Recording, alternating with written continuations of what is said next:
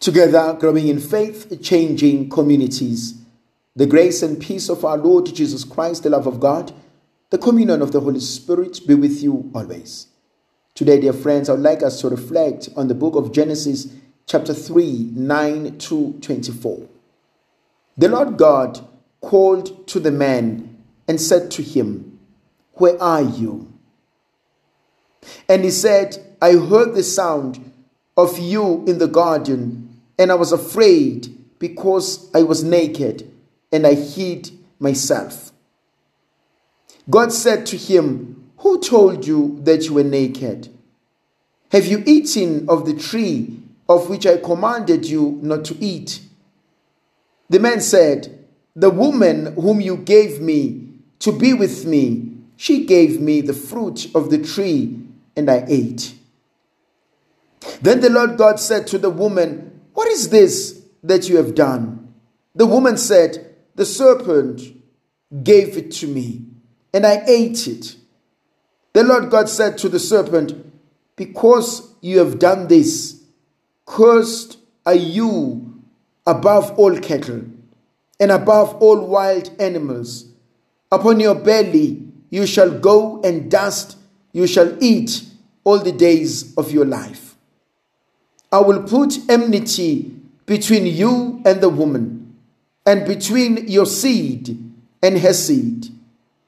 He shall bruise your head, and you shall bruise his heel. The woman, he said, I will, I will greatly multiply your pain in childbearing. In pain you shall bring forth children. Yet your desire shall be for your husband, and he shall rule over you. And to Adam he said, Because you have listened to the voice of your wife, and have eaten of the tree of which I commanded you, you shall not eat of it. Cursed is the ground because of you. In toil you shall eat of it all the days of your life. Thorns and thistles it shall bring forth to you, and you shall eat the plants of the field. In the sweat of your face you shall eat bread till you return to the ground, for out of it you were taken. You are dust, and to dust you shall return. The man called his wife's name Eve, because she was the mother of all living. The Lord God made Adam and for his wife garments of skins and clothed them. Then the Lord God said, Behold, the man has become like one of us, knowing good and evil. And now let us put forth his hand and take also of the tree of life and eat, lest he put forth his hand and take also of the tree of life and eat and live forever. Therefore, the Lord God sent him forth from the Garden of Eden to till the ground from which he was taken. He drove out the man, and at the east of the garden, he placed the cherubim and the flaming sword, which turned every way to guard the way to the tree of life. What a sad story. It's a sad story in many ways. The Lord God comes looking for Adam and Eve, and they go into hiding. And God says, Where are you? And Adam says, I heard the sound of your voice, and I hid because I was afraid. And God says, Why? He said, I was naked. And God says, But how did you know you were naked? Have you eaten? And he says, Yeah, I have. But why? You know, there, there's, there's something that I've seen in my own life, and I've seen it in the ministry. Uh, how temptation, before it happens, how it looks so lucrative.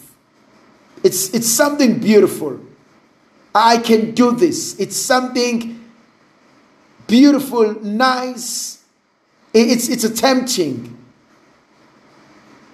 But the moment you engage into it, you take it, you steal, you do it, the feeling afterwards is terrible. You feel alone. You are at your worst. You feel depleted. You feel defeated. You feel betrayed. You know that you've betrayed yourself. You know that you've betrayed God. And the devil is gone. He laughs. We are all alone. And imagine the hurt that God feels at that moment. Yes, the hurt that we've betrayed Him, but above all, the hurt that we've betrayed ourselves, the hurt that we couldn't trust God.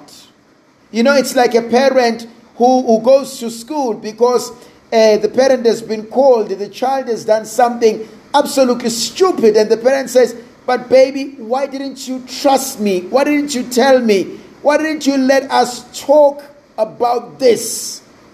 We could have spoken about it. We could have dealt with it. We could have solved it.